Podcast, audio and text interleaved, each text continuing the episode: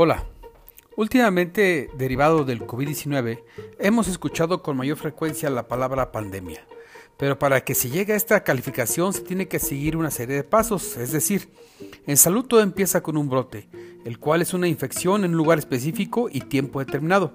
Cuando este brote se descontrola, se mantiene el tiempo y se propaga en un área geográfica, se le denomina brote epidémico o epidemia.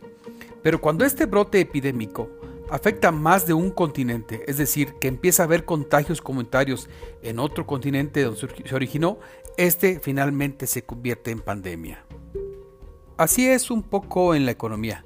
Los problemas económicos tienen varias etapas y se derivan en nombres de acuerdo con su origen y extensión geográfica.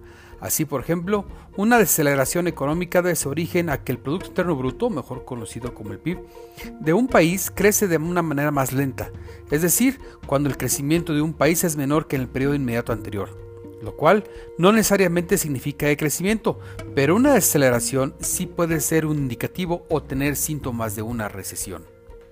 Cuando se llega finalmente a una recesión, simplemente es un indicador de que la producción de bienes y servicios de un país han dejado de llevarse a cabo.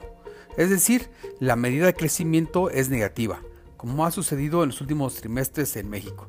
De hecho, para que una recesión sea reconocida oficialmente, tendría que presentarse números negativos en dos trimestres de forma consecutiva.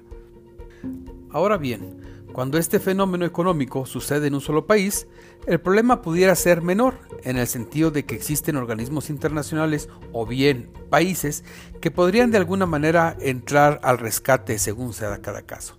Pero cuando se habla de que la recesión es mundial, simplemente no existirán los recursos necesarios para rescatar a todos los países involucrados, como es el caso de los famosos ventiladores para el coronavirus por lo cual se podría decirle que la existencia de una pandemia económica, como la que sucedió hace casi 100 años.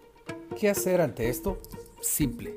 Así como es necesario el resguardo de las personas, el uso de cubrebocas y demás medidas de higiene, en la economía es el ahorro y la eficiencia del gasto. Le recuerdo mi cuenta de Twitter, arroba oliver-arroyo, y le invito a que lea mi opinión en www.globalmedia.mx.